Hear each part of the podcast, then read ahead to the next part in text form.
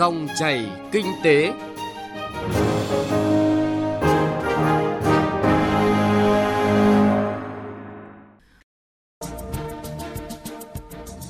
Thưa quý vị và các bạn, thuế tối thiểu toàn cầu là một loại thuế do Tổ chức Hợp tác và Phát triển Kinh tế OECD khởi xướng. Đến nay có sự đồng thuận của 142 trong số 142 quốc gia thành viên như Thụy Sĩ, Anh, khu vực châu Á Thái Bình Dương là Hàn Quốc, Nhật Bản, Singapore, Indonesia, Australia và Việt Nam. Quy tắc thuế suất tối thiểu toàn cầu 15% sẽ được thực thi từ năm 2024. Tất cả các tập đoàn, công ty đa quốc gia có doanh thu từ 750 triệu euro trở lên đều thuộc diện điều chỉnh theo cơ chế này. Nhiều quốc gia khác trong khu vực như Malaysia, Indonesia, Thái Lan đang trong tiến trình giả soát, nghiên cứu để có thể đồng thuận thực thi quy tắc thuế suất tối thiểu toàn cầu từ năm 2024. Trong bối cảnh Việt Nam luôn coi ưu đãi thuế là lợi thế thu hút đầu tư nước ngoài, việc thực thi cơ chế tối thiểu toàn cầu được nhìn nhận là thách thức duy trì sức hút FDI, cũng đồng thời là cơ hội để Việt Nam thu về hàng chục nghìn tỷ đồng mỗi năm bởi ước tính hiện có hơn 1.000 doanh nghiệp FDI tại Việt Nam có doanh thu từ 750 triệu euro trở lên. Thực thi cơ chế thuế tối thiểu toàn cầu rõ ràng đặt ra cho Việt Nam bài toán duy trì sức hút nguồn vốn FDI và đây cũng chính là chủ đề xuyên suốt dòng chảy kinh tế hôm nay.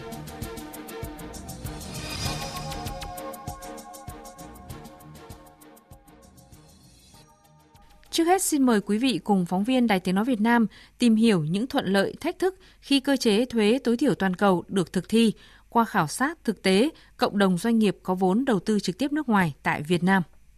Từ góc độ doanh nghiệp có vốn đầu tư trực tiếp nước ngoài FDI đang đầu tư quy mô lớn tại Việt Nam, ông Choi Jo-ho, Tổng Giám đốc Tổ hợp Samsung cho biết,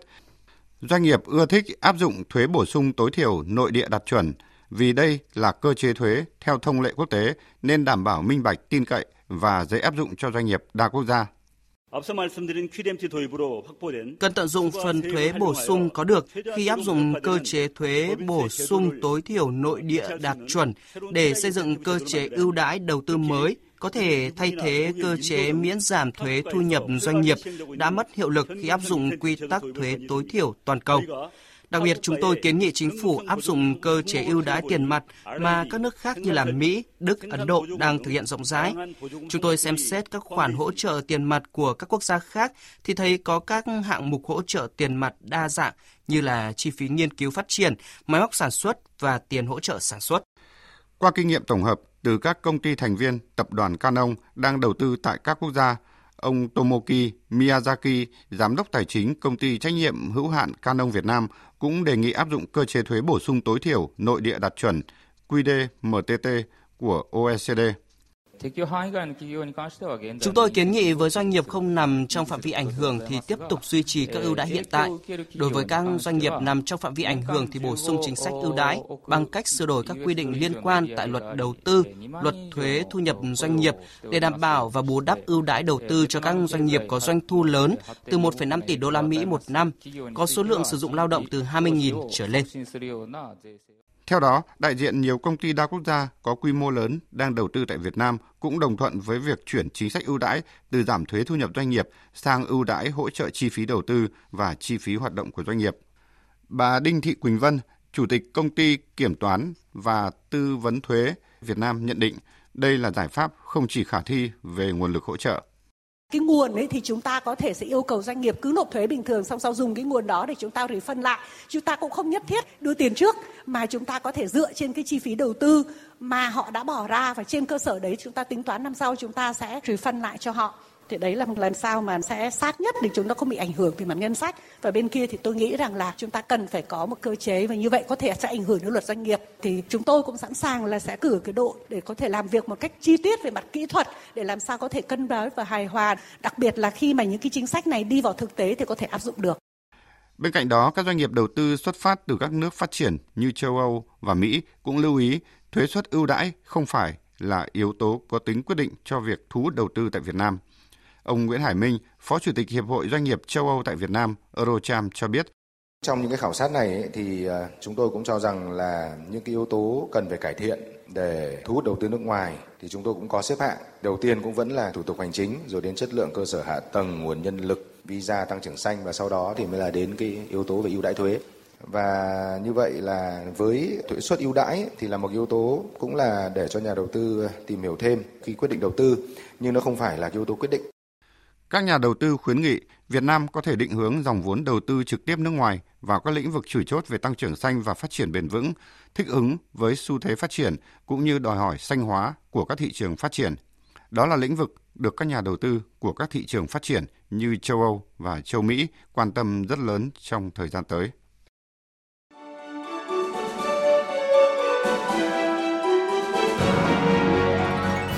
Dòng chảy kinh tế, dòng chảy cuộc sống.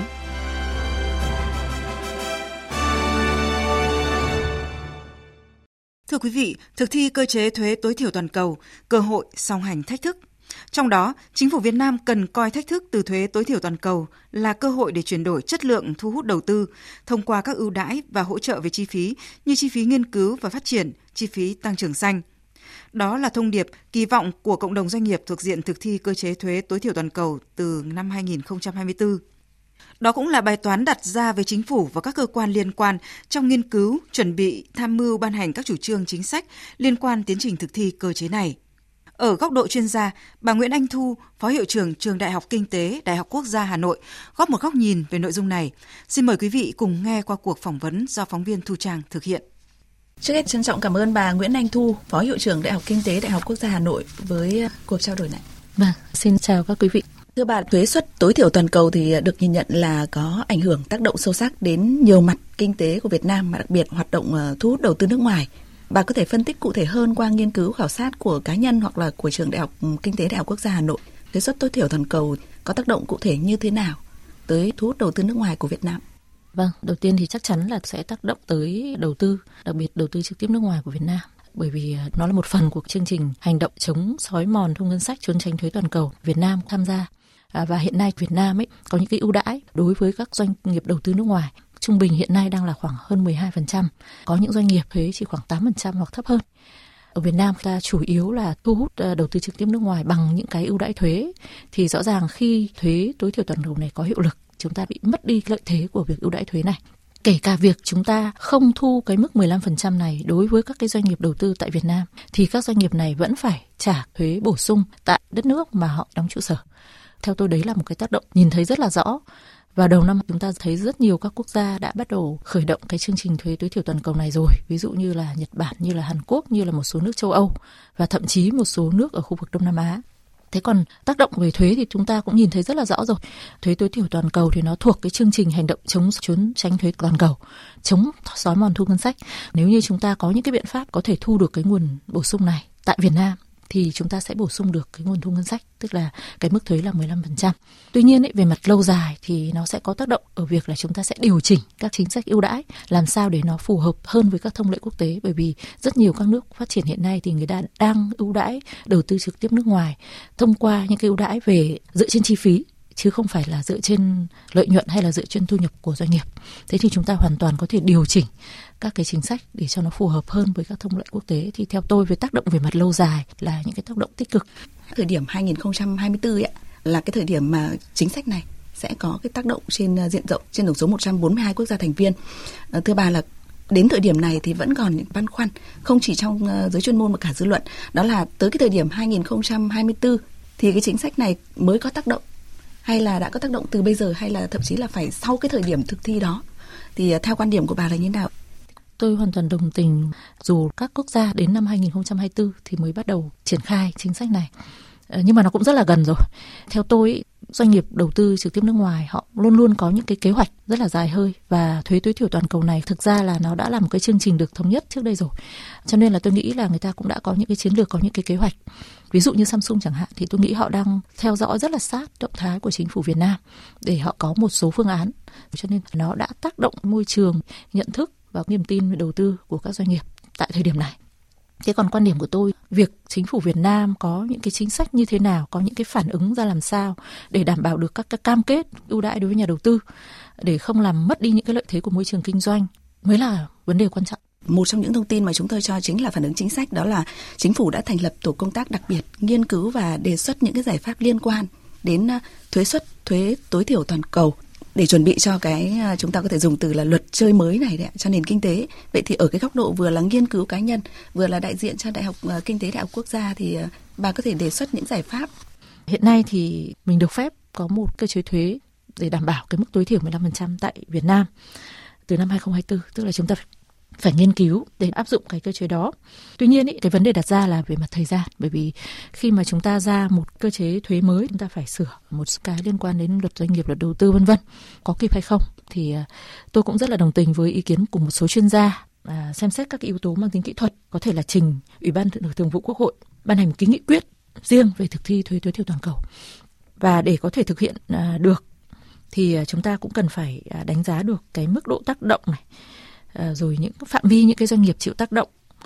cái khả năng thu thuế bổ sung, mức độ tác động tới môi trường đầu tư, hay là các cái quy định hiện hành liên quan, thì chúng ta mới ra được cái cơ chế thuế tối thiểu nội địa đủ điều kiện và bên cạnh đó cũng cần phải giả soát, có những cái ưu đãi, bù đắp lại cho các cái doanh nghiệp đầu tư nước ngoài bởi vì rõ ràng khi mà họ nộp thuế 15% cái mức độ ưu đãi đang bị giảm sút đi rất nhiều. Ví dụ như là có thể ưu đãi với những cái chi phí đầu tư cho nghiên cứu và phát triển hay là những dành cho bảo vệ môi trường hay là những cái chi phí để đào tạo lao động tôi nghĩ đấy là những cái mà chúng ta cũng phải nghiên cứu. Và tôi nghĩ chắc chắn là uh, tổ công tác thì cũng đang nghiên đang nghiên cứu những vấn đề này rồi.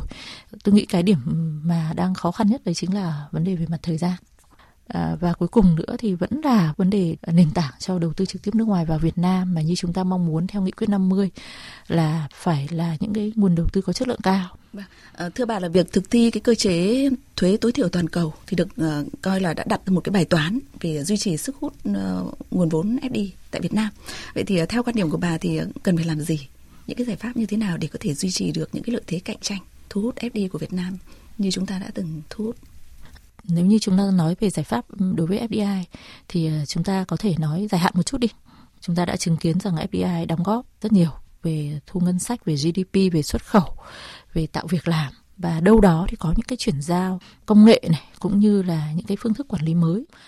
Chúng ta cũng nhìn thấy rất rõ Đại hội 13 đưa ra một cái mục tiêu, cái khát vọng rất là quan trọng trở thành một nước hiện đại và có thu nhập cao. Tức là FDI thu hút được nằm trong cái lộ trình phát triển chung của Việt Nam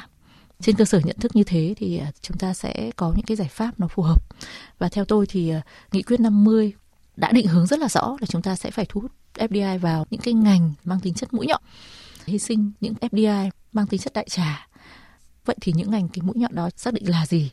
Và một điểm cuối cùng thì tôi cũng trao đổi, đấy chính là vấn đề về môi trường kinh doanh. Mà nếu như chúng ta muốn có nội lực, chúng ta muốn phát triển các doanh nghiệp Việt Nam thì chúng ta phải có môi trường kinh doanh đủ tốt đối với các doanh nghiệp Việt Nam. Và một cái sân chơi bình đẳng với các cái doanh nghiệp đầu tư nước ngoài nữa. À, và thuế tối thiểu toàn cầu nó là một cái cơ hội để chúng ta nhìn lại những cái ưu đãi đối với các doanh nghiệp đầu tư nước ngoài để xem thật sự nó có công bằng không